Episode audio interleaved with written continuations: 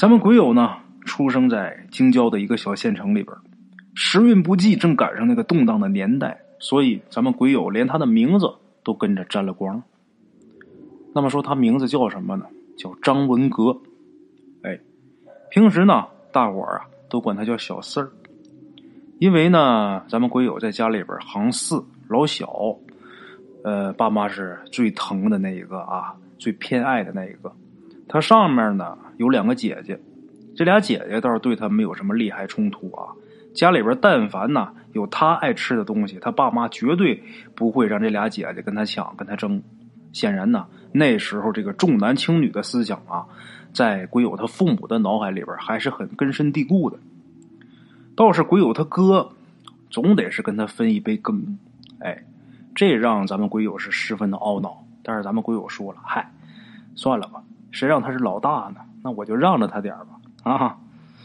话说那个时候，这个计划生育政策还没有普及呢，哪家里边啊都得有几个小孩有几个拖油瓶，所以呢，大家这个生活水平基本是持平，看不出来谁家富的流油，也没听说谁家吃不上饭。这个如出一辙的生活方式啊，反倒让人们这个心里没有太大的压力啊。没压力呢，是指建立在。正常收入的前提下，可是咱们今天这个故事发生那年，咱们鬼友他们家这收入啊就有点失衡，怎么回事呢？他老爸呀被确诊为冠心病，而且伴有间歇性的这个房颤，还有这个血压也不稳定。这个单位决定啊让他回家休养，享受劳保待遇。这一下啊，他们全家老小的重担呐，就全都压在他老妈一个人身上了。眼看啊，咱们鬼友那年过了年就要上学了，这一家人吃喝，外带四个孩子学费，这着实让鬼友他爸妈犯了难了。后来经过他父母深思熟虑之后啊，毅然决定把他们家老大交给爷爷奶奶照看，因为啊，当时鬼友他爷爷有退休金，他奶奶呢平时呢也揽一些缝缝补补的这些活贴补家用。所以啊，在那个一人挣钱全家不饿的年代呀，这老两口的收入啊，多养一个孩子还是绰绰有余的。咱们鬼友当时觉得很高兴啊，这样挺好，这没人跟我争，也没人跟我抢啊，我在这个家里边，我就可以独霸天下了呀！啊，俗话说呀，老儿子大孙子，这老儿子是爹妈的宝贝疙瘩，这大孙子。是老头老太太、爷爷奶奶的宝贝疙瘩，这句俗话真不假呀。鬼友说呀，自打他哥过去之后啊，他的眼睛就一直没过正色儿，这眼睛总是红的。为什么他老有肉吃呢？为什么他总有新衣服穿呢？为啥他那兜里边总是鼓鼓囊囊的呢？为啥他这腮帮子老在动呢？哎呦，其实啊。鬼友那会儿就是拔尖拔惯了，他老认为啊，他爷爷奶奶呀偏疼他哥多点后来呢，他听他老妈说，其实那时候他爷爷奶奶呀没少贴补他们这边，只是他小，他不知道罢了。可是那时候不懂啊，那时候哪懂这个呀？就见不得老大这个嘴动弹呢。咱们鬼友这小心脏啊，每天都翻腾着这些问题，每天呢又都有新的问题生成。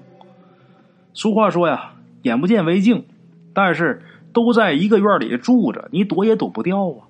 于是啊，咱们鬼友就决定啊，一探究竟。你哪儿来这么些吃的？你那兜里装的都是啥？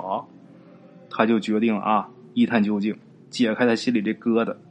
其实啊，那时候说白了就是馋的，那时候嘴亏呀！啊你要搁现在。这小孩你说哪有说见着人其他小孩吃东西馋的呀？没那时候，那家里边吃的堆成山呐，那就恨不得啊，就就跟跟上供似的，摆一堆。你看那孩子他吃哪个呀？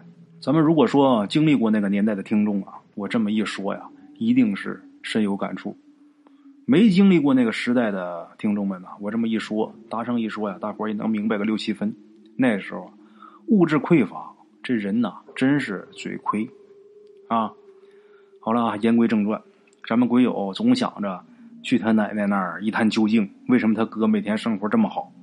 正好赶上啊，这几天呢，他奶奶老是往刘大妈那儿跑，回来以后呢，又总是唉声叹气的，一脸忧郁，也不知道他奶奶在忙什么啊。但是这可给了咱们鬼友可乘之机了，奶奶总不在家，哎，有那么一天呐，他又趁他奶奶不在家，这个爷爷呢是在院里边晒太阳，借这空，咱们鬼友是偷偷的就溜进上房。这上房啊，是他爷爷奶奶还有他哥住的房间。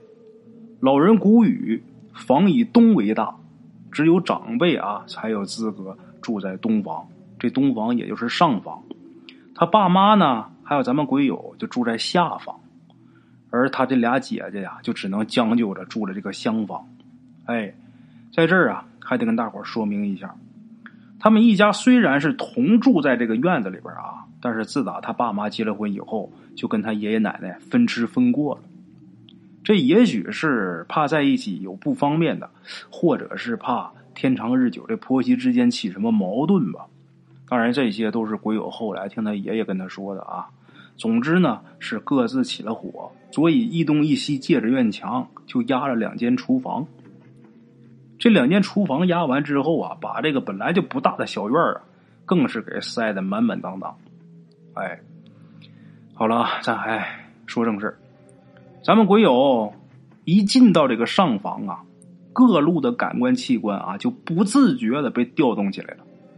以前上这屋来啊，并没觉着什么，可是如今呢，有了他哥介入这屋，他就觉得肯定应该有所不同，绝对有好吃的啊，好吃的好喝的东西藏在某个角落。鬼友进去之后啊，一阵翻箱倒柜呀，还真有不小收获啊！床头的笸箩装着大把的这个花生和干枣，这个墙柜里边啊有饼干盒，打开之后里边是各种动物造型的饼干呐，都是咱们鬼友最喜欢的。这八仙桌子这抽屉啊，也让他给拽出槽了，里边是稀稀落落的散放着一些果丹皮呀、杂瓣糖啊。哎呦，看着这些个诱人的美食啊，这口水啊不自觉的就往出流啊，这小心脏啊也跟着转，拧劲儿啊。心想啊，我哥真够毒的呀，这么多好吃的吃不完也不张罗分我一点啊。我奶奶也太偏心眼了，给他存这么多吃的。哎呦，在我那屋啊，什么时候能见着这场景啊？从来没有过呀。我那屋就没有过隔夜的食啊，老妈买多少吃多少。其实啊，这个也不能全怪咱们鬼友，哎，他们那边那时候就是人多粥少，每回呀，他老妈买回来东西，他爸妈也得吃点这俩姐姐吃点咱们鬼友当然是吃的多一点啊，基本上也就没了。每到这时候，他妈就得说他啊，存不住隔夜的屁呀，啊，就得骂他。咱们鬼友啊，收了思绪，把自己的哈喇子啊擦擦，自己就琢磨着，我从哪儿下手呢？哪样我都爱吃啊，可是我又不能都拿走，都拿走那就被人发现了呀。我一个里边抓一把，这样估计我奶奶就不会怀疑啊。一样抓一把，往自己这个大裤兜里边一放。那时候这裤兜子也大，一样抓一把，然后把这战场现场啊打扫的干干净净，神不知鬼不觉，又溜出这屋子，找个背人的地方啊，就开始享受这份胜利的果实啊。在欢喜和忐忑当中，咱们鬼友度过了很煎熬的一天。吃完之后，嘴是不亏了呀，心亏呀，总害怕啊，这一天挺难熬。好在啊，这一切风平浪静，万事皆无。这一下打消了咱们鬼友的顾虑，往后就有了第二回、第三回上他奶奶那屋偷吃的。咱们老话说得好，常在河边走，哪有不湿鞋的呀？有的时候啊，也让他奶奶给撞个正着，让他奶奶撞个正着啊，他奶奶也不恼，哎，总是笑眯眯的就说：“又找什么呢？是不是找这个呢？”随手啊。就从这笸箩里边啊抓一把大枣或者花生什么的往他兜里边塞。那有了这，那就更是有恃无恐了呀。可是啊，这么放纵的日子没过多少天，咱们鬼友就被一桩突如其来的事儿啊给打住了，以至于到现在，咱们鬼友说他还是记忆犹新。这个事儿就好像生了根儿一样，挥之不去。怎么回事呢？那天呐，晚饭的时候，鬼友他奶奶呀端来一碗红烧肉，哎呦！那个诱人的香气啊，把咱们鬼友给撩的是抓耳挠腮的，哈喇子又直淌。咱们老铁可能说了，这鬼友也太馋了吧？怎么老是直流口水？其实啊，人在饿的时候，如果闻着香气的话，会急速的分泌唾液，这是人的本能反应。哎，其实那天下午的时候。他奶奶家那边厨房里边就已经飘出这个肉香了，把咱们鬼友馋的，就好像是这个闻着腥味那猫似的，馋的上蹿下跳的，他都不知道往那边跑多少趟了。哎，他奶呀，晚饭的时候这肉得了，把这肉啊给他这边端过来一碗。他爸呢，把这肉给分成三份当然咱们鬼友啊，他那份是最多的。第一个他小，第二又是老儿子，哎。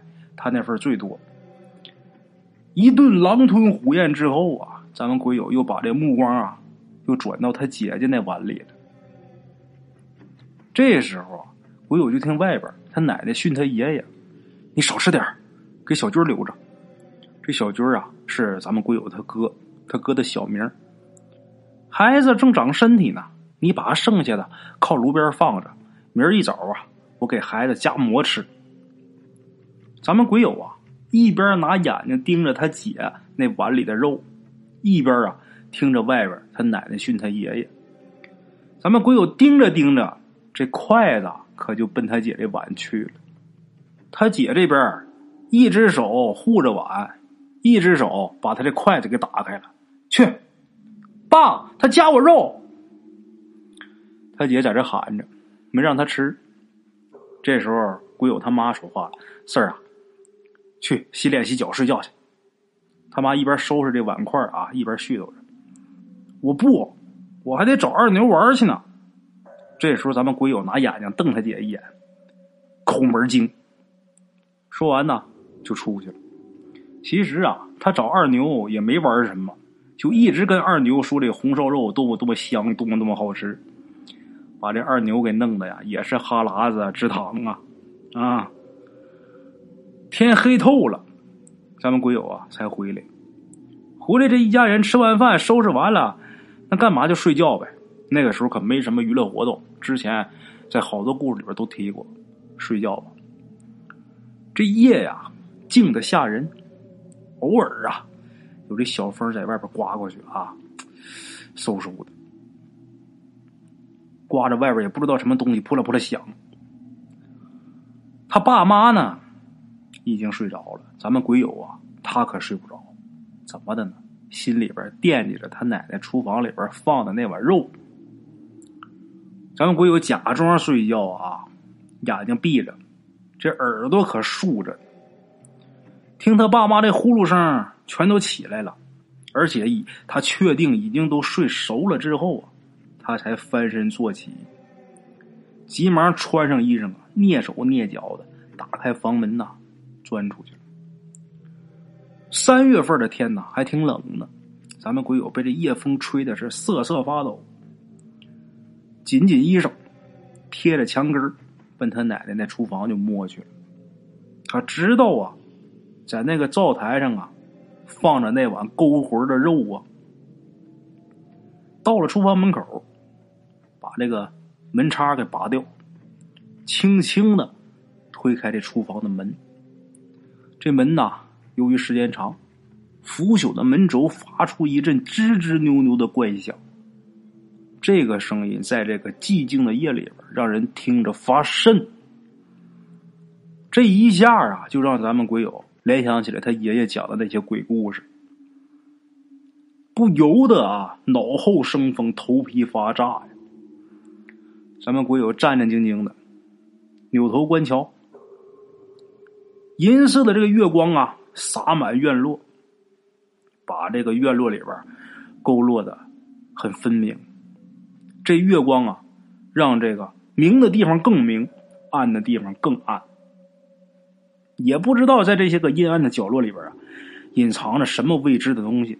总之是，总觉得瘆得慌。厨房门推开了，厨房里边啊，黑洞洞，就好像是一个怪物张着大嘴似的。哎，咱们鬼友还不敢开灯，因为呀，他怕他奶奶发现，硬着头皮往里边闯。凭着自己熟悉的感觉呀，摸索到这个炉边拿手一划了，这个炉边有一饭盒，把灶台上这个饭盒打开之后啊，一股香气是扑鼻而来，红烧肉啊还热乎着呢，咱们鬼友颤颤巍巍的端出这碗肉，这时候激动的心情啊，早就已经把刚才那恐惧的心情给覆盖了。拿起一块放嘴里边就开嚼啊，那个香滑干香啊，这感觉呀，一下把他肚子里边所有的馋虫全给勾出来了。甩开腮帮子啊，大口大口就开始吃。哎，好吃吗？鬼友正吃着呢，突然间有这么一个声音：“哎，好吃吗？”咱们鬼友正吃着呢。突然间，不知道从哪儿来这么一个声音，这个声音啊很低沉，略带沙哑。咱们鬼友被这个突如其来的声音呢，给吓得一下就僵住了，嘴里这肉啊还没嚼烂呢，囫囵个就咽下去。刚才消失了的那恐惧感，这一下又袭上心头，这汗毛唰就立起来了，后背湿一大片。这会儿，他的眼睛已经适应了这个黑暗，很机械的环顾了一下四周，模模糊糊的也看不见哪有人呢。害怕这会儿，这一下有点太突然了，吓得这个手啊拿着这个肉碗呐，在那抖，身体有点痉挛。这会儿这碗里这肉再香也勾不起食欲了。这会儿鬼友就一个想法，想跑。想跑出这个小屋，因为这屋里边啊太吓人了，很恐怖。想跑，可是这会儿俩腿就跟灌铅似的，挪不动。哎，好吃吗？这声音呐又来了，头一声啊就把他给吓够呛，但是自己有点恍惚。这声听的是真真切切，这声音啊。就跟从这个地狱里边传出来似的，直接就扎到咱们鬼友耳朵里边去了。哎呦，把鬼友可给吓坏了。这时候想喊妈，但是喊不出来，嘴张多大，始终没发出任何声音。有气儿往出出，声音可没出来。这会儿咱们鬼友就好像是一节木头桩子似的啊，死死的就钉那儿了。刚才还能动的这脖子，这会儿也变得异常的僵硬。唯独啊，他这眼球还受他控制，受他支配。其实这个呀，也不是什么好事。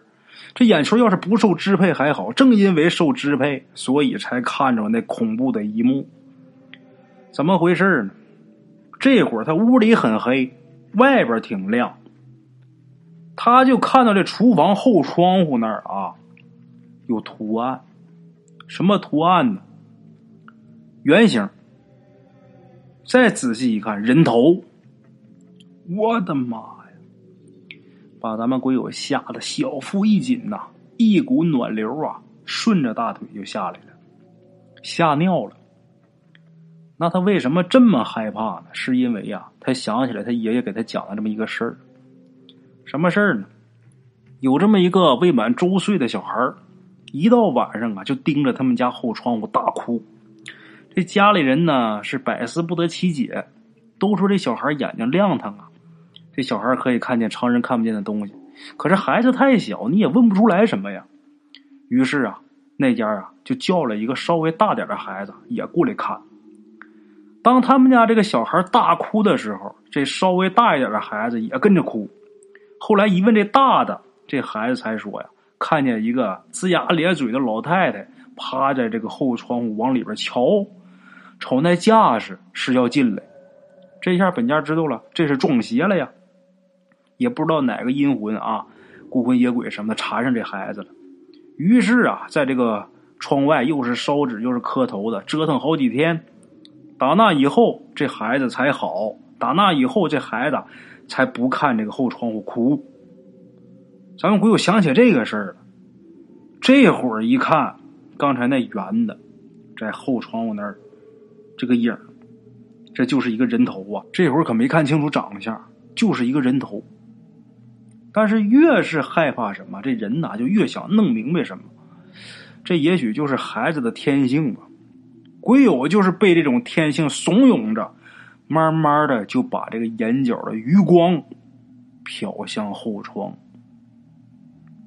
就是这一眼，就在咱们鬼友这心里边，深深的这个事就扎下根了，再也挥之不去。那么说看见什么了呢？这个后窗上啊，赫然贴着一张扭曲的脸。刚才那光没看清，可能也是离得稍微远，这会儿离得特别近，这脸呐受到玻璃的挤压，就把这脸呐变得扁平啊，而且月光的映衬下呀，这个惨白呀，一双死鱼眼呐正直勾勾的盯着咱们鬼友啊，而且仔细看这嘴角还微微上扬，略带惊喜之色呀。鬼友这一眼这把算是看清楚了，正在这炸毛呢，又来那么一句：“哎，好吃吗？”这一下鬼友真受不了了，啪啦一声，手里边端着那碗肉啊，终于是掉地上了，摔个粉粉碎啊！在这个寂静的夜里啊，这碗咵嚓这一声，显得是异常的清脆呀，把他爸妈呀给惊醒了。这碗一响，就好像啊，他身体一下就能动了，就好像这碗唤醒了他这个僵硬的身体似的。哇，就开喊妈，终于是能叫出来了。哎呀，大哭哇哇的呀！这一下把刚才压抑的这个恐惧全都释放出来了。这时候听他妈在屋里喊啊：“事儿啊，哎呦，怎么了这是啊？事儿啊，不怕啊，妈来了，不怕不怕。”他妈就听很快啊，光着脚的跑过来，顺着他这声音啊，到他跟前啊，哎呦，呼噜呼噜毛吓不着，滴溜滴溜耳吓一会儿啊，儿子不怕啊，妈在这儿呢。他老妈就把他给揽怀里边，安慰着呗。这时候他爸啊，那也跟着跑出来了，一看地上这个摔碎的肉碗，他爸就问他：“你大半夜你上这屋干嘛来了？”咱们鬼友啊，那哭的不行了，都，我吃肉，说吃肉。这时候孩子他爷爷奶奶也都醒了呀，他奶奶也从屋里边出来啊，就说他爸行了行了啊，孩子吃个肉怕什么的，明儿啊奶奶还给炖啊，奶奶还给炖。他奶奶过来也摸着咱们鬼友这个头啊啊给打圆场。他爷爷也出来也说，嗨，摔个碗吓成这样，怂包蛋。啊！鬼友他爷爷也是在一边给打圆场打哈哈啊！不是摔碗，那窗户后面有人吓我。这时候咱们鬼友啊，这人多了呀，但是也害怕，又提溜着这胆子啊，往这个后窗那边看一眼。可是这会儿，这后窗那可什么都没有。这会儿厨房灯也亮了，厨房灯一亮，那外边显得是漆黑如墨呀。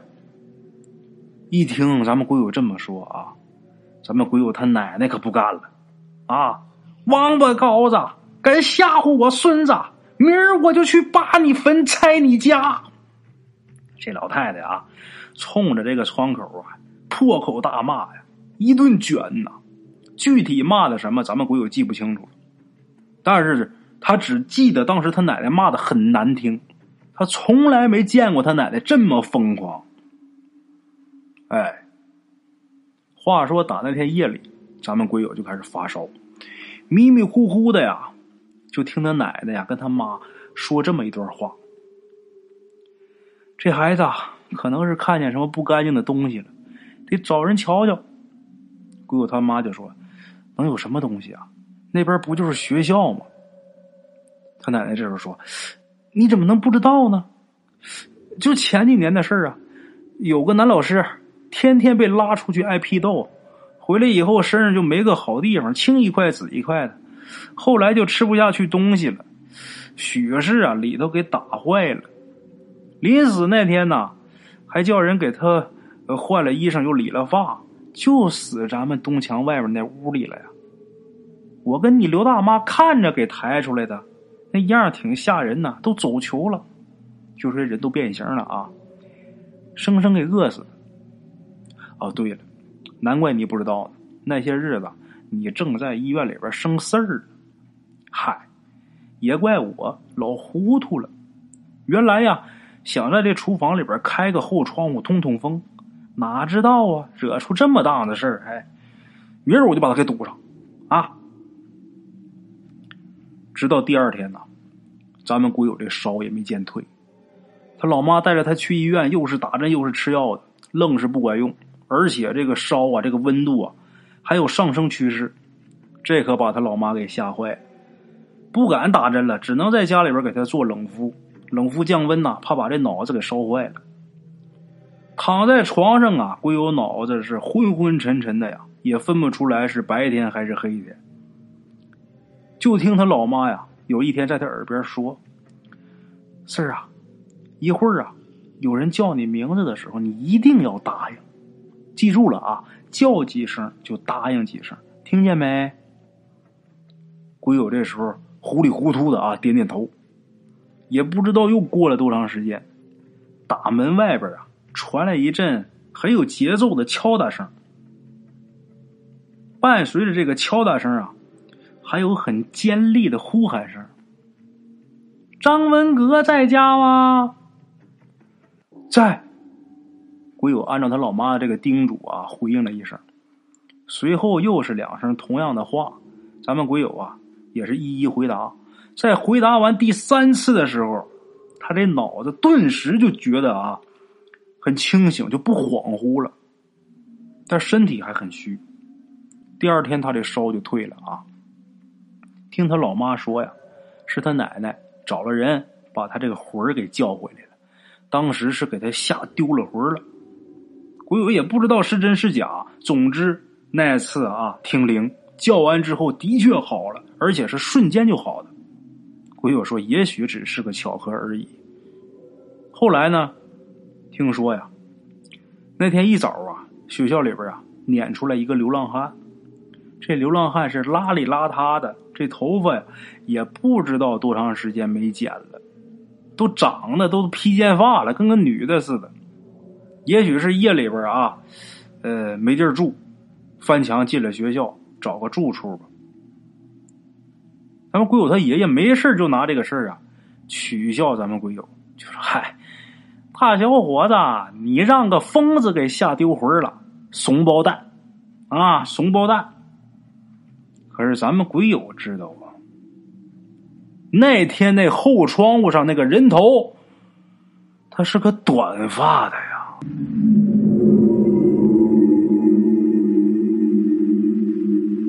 咱们今天第一个故事啊，就给大伙说完了。估计大伙啊还没听够。让大家收拾行李，跟我到七十年代。咱不能就讲这一个就完了，咱们接着再来一个。今天这第二个故事虽说是两个故事，但是是同一个主人公经历的。哎，咱们接着讲。自从这恐怖的经历过后，咱们鬼友这行为啊有所收敛，再也不敢去他奶奶那厨房了啊。虽然这个厨房后窗户都让他爷爷用砖给砌死了，但是那也不敢去，心里边的阴影啊一直是抹不去。尤其是在漆黑的这个夜晚，这种感觉是更显得突出。所以啊，咱们鬼友打那以后就讨厌夜晚，就害怕一个人在夜里边独处，更害怕那些趁着夜幕四处游荡的亡灵。但是他奶奶跟他说呀，这些个灵魂呐，它也是分善恶的，就好像尘世间芸芸众生都有好有坏。咱们鬼友啊，起初不信，因为他听到的这个故事里边，这些个鬼魂呐，都是恐怖的化身。直到他自己呀经历过那件事以后，他这个固执的想法才被彻底的打破。哎，咱们鬼友自从这件事之后啊，“怂包蛋”这个绰号啊，就成了他的代名词。他爷爷啊，是经常把这“怂包蛋”呐挂嘴上。这天呢，他爷躺摇椅上，把这头探出来跟他说：“怂包蛋，去。”上厨房把茶缸子给爷端来去，哈哈！他爷呀是逗他玩咱们鬼友也知道他爷逗他玩但是让他爷叫怂包蛋这事儿啊，挺不高兴的。我不，他也知道他爷逗他呢啊！把这刚捏好的泥碗啊往地上啪一摔，这泥碗就是那时候也不知道谁发明的这么一个玩意儿啊，拿泥捏的，捏完之后往地上一拍，挺响，啪一拍，这一拍呀。泥碗中间这是炸开了，这泥巴呀，好嘛，溅他一脸。哎，给爷爷拿去，爷这有糖。说着话呀，他爷把这手啊就伸到兜里边了，在兜里边捣鼓着，这脸上是一脸坏笑。鬼友划了一把脸上的泥巴呀，就盯着他爷这口袋，就心想到底有没有糖啊？这时候他奶奶呀打外边回来。又逗我孙子呢，小四儿，甭理他，去洗脸去。他奶从外边回来，脸色可不好看啊，那脸阴的就跟要下雨似的。告诉他去洗脸去。回头跟他爷爷说呀：“哎呀，刘大妈像是熬不住了，抬头纹都开了，估摸着呀，也就是这一两天的事儿。哎呀，没享两天福啊，这就。”说这话，他奶奶眼圈就红了，这声音呐也跟着抖。这时候他爷爷说呀：“生老病死的，谁都得走这步。行了，也没受什么罪，知足了。哎，那个银子回来没啊？这银子啊是这个刘大妈的小儿子。刘大妈有俩儿子，大儿子叫金子，小儿子叫银子。银子。”回来没有啊？哦，还没呢。金子已经发过电报了，应该是在路上。哎呀，这也是刘大妈一块心病啊！到现在啊，才舍得让他那小儿子过来。哎呀，这个当妈的心呐，不易哟。那个，我去做个鸡蛋羹啊，我看刘大妈还能不能吃一口。说完话，他奶奶呀就奔厨房去了。临走之前呢，还说事儿啊，赶紧把脸洗了去，一会儿你妈该下班了。啊，说到这儿啊，咱得解释一下，自从刘大妈搬来以后啊，跟他奶奶呀一直处的是很好，前后院住着，刘大妈住后院，有个大事小情的吧，互相都能帮衬一把，两家呢又都是老乡，哎，也有这个缘故。他爷爷跟他奶奶呀，也是从山东逃荒过来的，过来几十年了，所以呢，碰到山东来的这个刘大妈，就倍感亲切呀。鬼友他奶奶比这刘大妈大三岁，平时呢俩人就以姐妹相称。这几年呢，刘大妈一直是卧床不起，他奶奶呢是三天两头的去照看，时常的呢做顿可口的给这刘大妈呀送去。真像亲姐们一样，哎，为这个呀，他大儿子一直是念着咱们鬼友他奶奶的好，经常是在别人面前提这个事儿啊。咱们鬼友呢，他奶奶不是出去了吗？让他洗脸吗？他没去，凑到他爷爷身边，偷偷的就问他爷爷：“爷，什么是抬头纹开了呀？”一边玩去。小孩问这个干什么呀？正在这个时候，外面鬼友他妈也进门了。四儿，又惹你爷爷生气了啊！哎呦，这孩子哪儿滚去了？怎么跟个泥猴似的呀？咱们鬼友这时候赶紧啊躲他爷爷身后。他爷爷啊没说孩子这事儿，直接就说呀：“他刘大妈快不行了，回头晚上去看看吧。”鬼友他爷也是沉着脸说：“鬼友他妈说呀，我说他奶奶这些日子怎么老往那儿跑呢？我就觉着有事儿。行了，爸，吃完饭啊我就去。”简短杰说：“到了吃晚饭的时候，鬼友他老爸老妈聊起刘大妈的事儿，鬼友是支棱着耳朵啊，听了一大概。这刘大妈她老伴儿啊，早先是被日本人呐抓去当劳工，从那以后是音讯皆无，留下两个儿子，老大崔广金，老二崔广银。刘大妈是含辛茹苦，靠着几亩薄田呢，把这哥俩给拉扯成人。”后来，老大参军转业，分配到北京，也就是在北京安了家了。老二呢，跟着自己母亲在山东老家继续是种那几亩薄田。老大这些年呢，在北京干的不错，总想把自己母亲给接过来享享清福。可是刘大妈呀，舍不得他那小儿子，又不好伤老大的心，所以说，这刘大妈决定啊。呃，大儿子不是要接吗？我到老大那儿啊去住一段时间呢，我就回来。这样的话，谁也说不出什么，哎，谁也不能说什么。就这么的，刘大妈呀到这儿来，住到了咱们鬼友家的后院也就认识了咱们鬼友他奶奶。可是呢，天有不测风云，就在这刘大妈准备启程回山东的时候啊，在收拾东西的时候，把腿给摔断了。诊断为盆骨粉碎性骨折呀，因为这岁数大，也不适合做手术。最后这医生选择了保守治疗。打那以后，刘大妈每天只能在床上度过。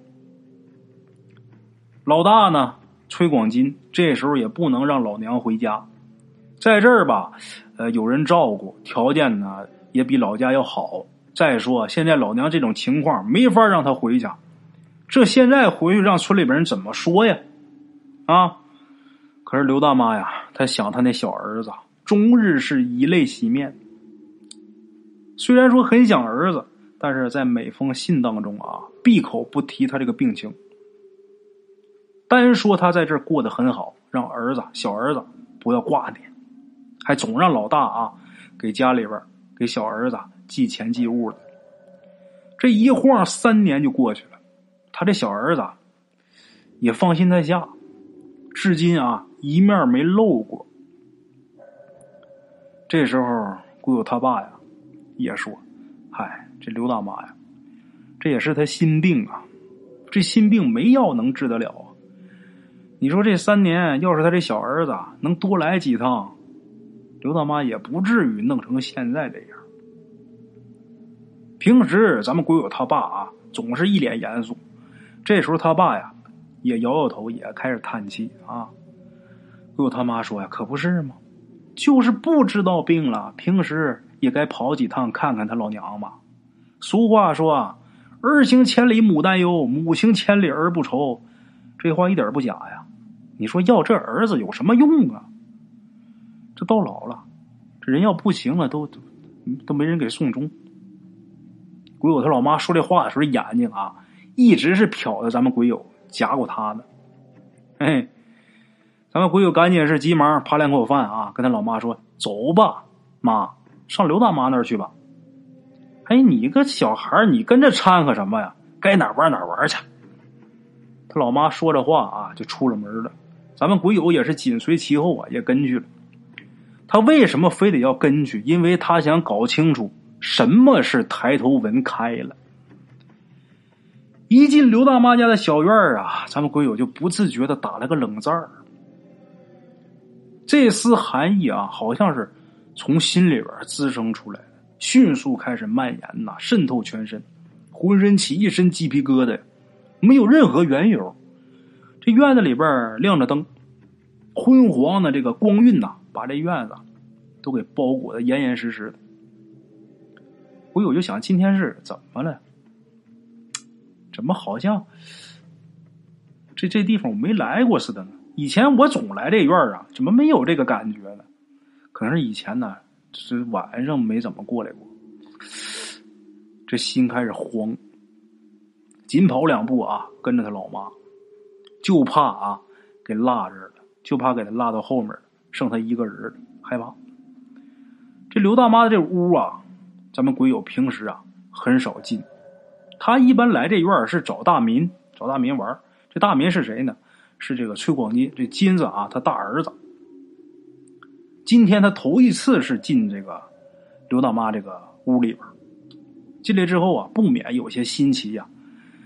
进来之后，看这屋里边已经是站满了人了，除了鬼友他奶奶崔广金，还有三婶儿和这个李阿姨两口子，个个神情肃穆，面带哀伤。看鬼友他妈还有咱们鬼友进来，崔广金金子打了声招呼，随手从这桌子上啊拿个苹果塞咱们鬼友手里了。鬼友跟着他妈走到床边崔广金呐，把身子往下压了压，轻轻的在刘大妈的耳边啊就喊：“那个妈，秀珍来看您了。”秀珍是咱们鬼友他妈呀。这时候刘大妈呀很吃力的抬了抬眼皮儿，目光呆滞的看了看鬼友跟他妈，随后啊缓缓的把眼皮又放下，就好像这一个很平常的动作啊。都得付出巨大的努力似的。这时候，咱们鬼友看床上的这个刘大妈，面色青灰，这脸呐都凹下去了，呼吸呀很缓慢，就好像随时都能停似的。平时额头上这个褶皱、这个皱纹呐，现在看不见了，就是一条一条很平滑，这个印儿倒是还有。鬼友突然间好像明白了，这也许就是奶奶说的那个抬头纹都开了吧？难道人将离去的时候都是这个征兆？这个时候，鬼友啊，看躺在床上的这个刘大妈，不是那个满脸慈祥、喊着他小名往他兜里边塞压岁钱那个老太太。这时候觉得这刘大妈呀，就是另外一个很遥远的世界的人。想到这儿啊。鬼友这心里边啊，那丝寒意好像瞬间又激发了，这身鸡皮疙瘩呀，好像又起来。这时候屋里人呐，正小声的讨论着什么棺材呀、装过呀这些事儿。鬼友也那小孩啊，他也没心思听啊，回头就看着他妈，那意思就咱咱回去吧。这时候，崔广金金子哎拿了一摞小人书，把这小人书啊。放咱们鬼友面前了，你看着玩吧啊！那个大民上他姥姥家了，明儿才能回来。咱们鬼友这目光啊，顿时就被这些个小人书啊给吸引住了，牢牢的定在这个画页上。虽然他不认识几个字啊，但是这个小人书啊上面这图画真能拴住他心。这东西就是小孩就这样，看着这个东西那还了得了，什么都不顾了。咱们鬼友啊。就趴在这个床边翻这小人书，就连他妈叫他啊，他也就敷衍一句了事，连头都不回。鬼友正看着入神呢，也不知道过了多久，突然间听见这么一声：“娘哎，是你来接俺了吗？等等俺呐，再等等俺呐！”鬼友被这一声吓得啊，一下就抬头了。一下把他惊着了，这时候就看见刘大妈啊，直挺挺的就坐起来了，这脸上啊带着很诡异的笑啊，俩眼睛直勾勾的看着门口，伸出这么一只青筋暴露的手，就很渴望的往前面好像抓着什么，就像这门口真有亲人在等着他。咱们鬼友被这突如其来的状况吓得是目瞪口呆，连连倒退。手里边本来不掐一苹果吗？苹果也掉地上了，也咕噜到一边了。眼前那个手啊，还在那不停的屈伸，就好像抓什么东西似的。鬼友傻木了，彻底傻了，在墙角就盯着这个恐怖的画面。这时候他忽然间觉得这屋里边好像少了点什么，少什么了？人呐！刚才还满屋子的人呢，这会儿怎么一个都没了？这也是他心里边最担心、最害怕的一件事。因为啊，他害怕一个人在晚上独处。虽然现在不是他一个人，可现在还不如一个人呢。吓傻了，吓木了。这时候想跑，但是他害怕门口那位啊，谁知道站那儿的那是哪路神仙呢？古友这时候正犹豫不决呢，这屋里边突然就静下来了，静的连他这个心跳都显得特别清晰，这心砰砰的。刘大妈这时候啊，又躺倒了，又躺床上，这眼睛睁着啊，大眼睛瞪着看这天花板，人是一动不动啊。刘大妈这被子很白，这灯光一晃，这被子很刺眼。这个灯光照到背，这个背啊，这光再反到这脸上，就显得脸的这两颊啊，更是惨白呀。这会儿看刘大妈，犹如一具沉尸。古友这时候心想：怎么还不来人？都跑哪儿去了？心急如焚，自己就也不敢说这个动作多么大，他就怕啊，这屋有什么鬼呀什么在？他怕他惊动这屋的灵魂。正在这个很紧张的关头，刘大妈那儿又出声了。这回啊，声音很微弱，好像是在自言自语。这眼睛啊，还一眨一眨的盯着天花板。刘大妈说什么呢？咋会这样呢？咋就撞了呢？说这么两句，鬼友吓一激灵呢。紧接着啊，这刘大妈扑腾从床上又坐起来了，这手就像那个。鸡爪子似的啊，就这么蜷着，就仿佛是很用力的拉什么东西，局里边还喊：“儿啊，快跑啊，火呀，着了！”老太太在这喊着，这手好像拽什么东西，手上这青筋呐，这会儿显得更突出，这牙也咬的嘎吱嘎吱响啊，蓬乱的这个白发散下来。挡住刘大妈的这个双眼。这时候，咱们鬼友啊，从这个发丝之间呢，看着刘大妈黄浊的这个眼球啊，都快瞪出来了，死死的就盯着他自己那只手。鬼友彻底傻了，唯一能做的这会儿就是贴着墙角哇哇叫啊，这冷汗混着热汗呐，哗哗往下淌。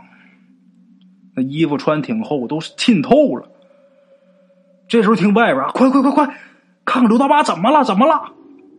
鬼友他奶奶啊，急急忙忙从外边冲进来，后边还跟着一群人。咱们鬼友接下来又被他老妈一通呼噜毛，一通滴溜耳给叫过之后啊，这才算是缓过神刚缓过神鬼友就问，就很生气呀：“你们刚才去哪儿了呀？”鬼友他妈就说。我叫你回家了，你看小人书的时候，我跟你说，你答应了，答应回去了。我跟你三婶还有李阿姨他们到下房准备刘大妈这个后事用的东西啊。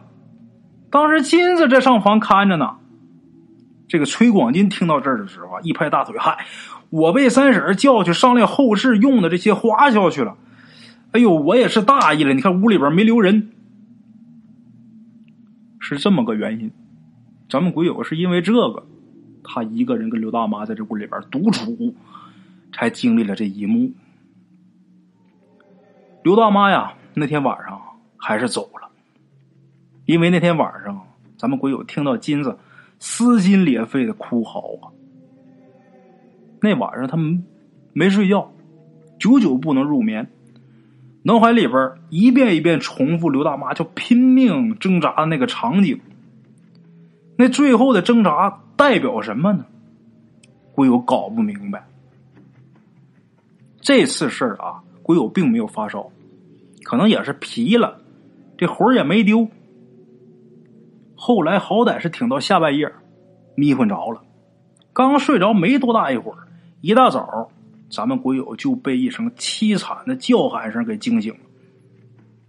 娘啊，儿子来晚一步啊！您就不能再等等俺吗？俺的娘啊！这是鬼友一听，这怎怎么了？下一激灵，坐起来，赶紧啊，穿衣服，塌拉着鞋啊，直奔后院就去了。一进院门啊，咱们鬼友就看见一个灰头土脸的这么一个中年人呐，正趴在这个灵柩上面痛哭流涕呀。旁边的这些个街坊们都冷冷的瞅着，拿冷眼看。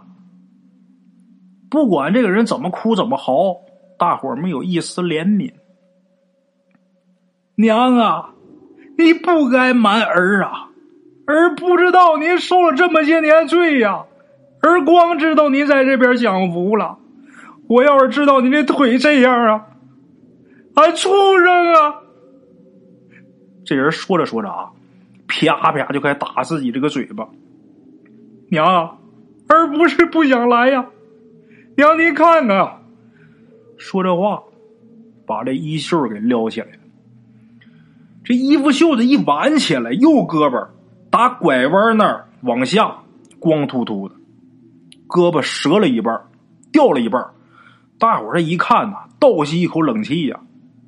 娘啊，儿不是不想来，儿不能来呀，儿不孝啊，儿知道不能让您过上好日子。儿也不敢让您操心了，娘啊！儿本来想着，只要您在这边过得好，再苦再累，俺这心里边也安生啊。哪知道这样啊，俺的娘啊！听到这儿啊，一旁的这些街坊们呢，受不了了，这心那人心都是肉长的呀，都上前去扶去。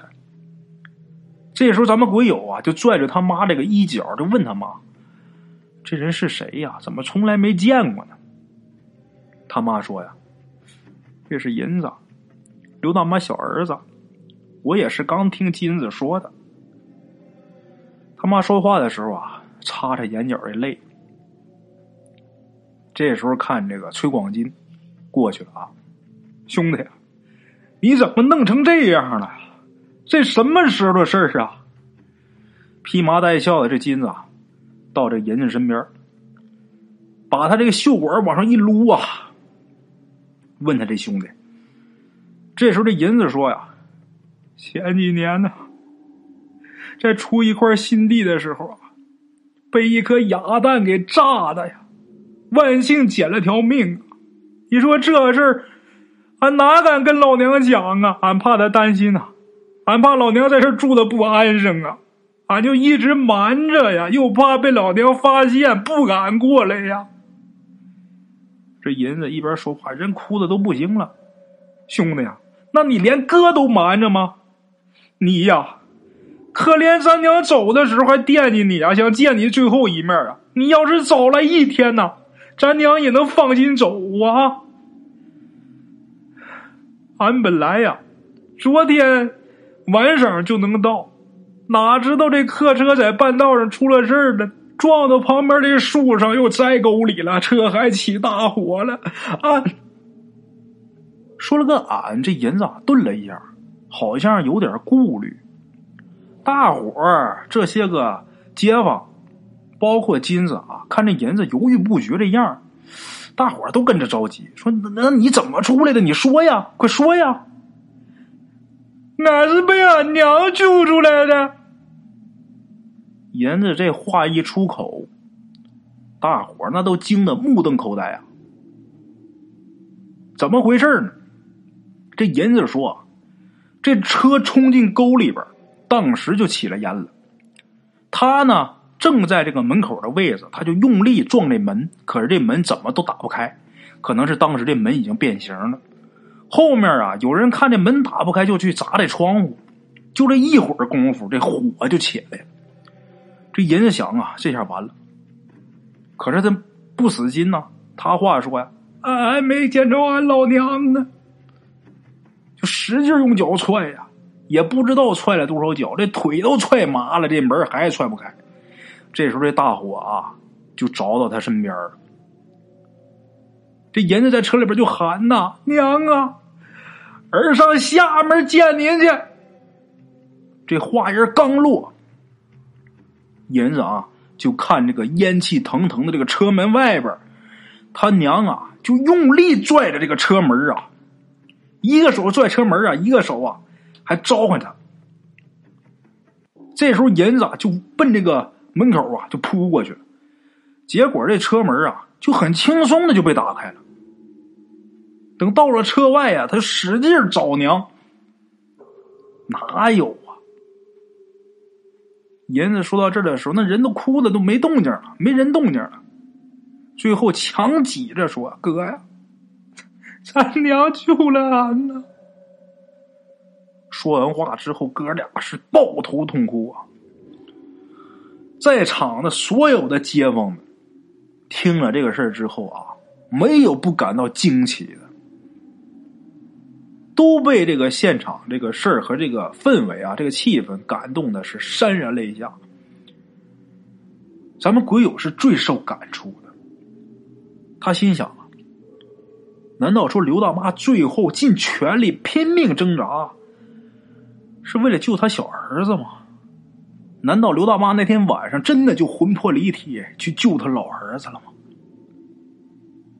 鬼友想啊，如果说。这个世界上啊，都是像刘大妈这样的鬼魂，他可能也就不再害怕了。